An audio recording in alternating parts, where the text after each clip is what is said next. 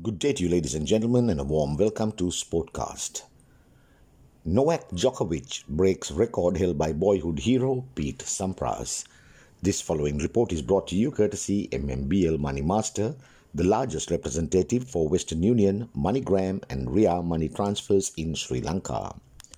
Novak Djokovic may have missed out on some of his great moments to cherish in a year of mixed fortunes but he will bow out of 2021 after earning the title of world number one for a record seventh time after he reached the Paris Masters final on Saturday. Before his match against Hubert Hurkacz from Poland, Djokovic had been on par with Pete Sampras, who was six times the world's number one in the international tennis rankings.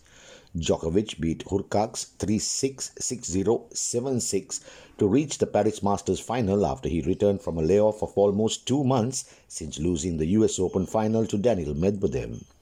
Djokovic conceded he returned with the specific task of breaking the joint record he held with Sampras. It is a dream for me as Pete was my idol when I was a young boy. To arrive at this moment is not just my achievement but my team. It is wonderful to be in this position. I am very proud to finish number one, and what a match to do it in.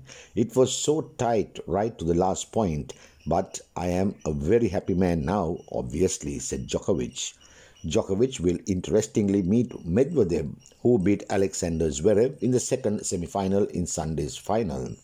But Djokovic will also move into the final aware that nothing can be taken for granted. Last time we played, he outplayed me. I outplayed him in the finals of the Australian Open. It was quite a straightforward match. Hopefully, I will be able to turn the tables around this time, learning from that experience in New York, said Djokovic. This is Marlon Dale Ferreira signing off for Sportcast.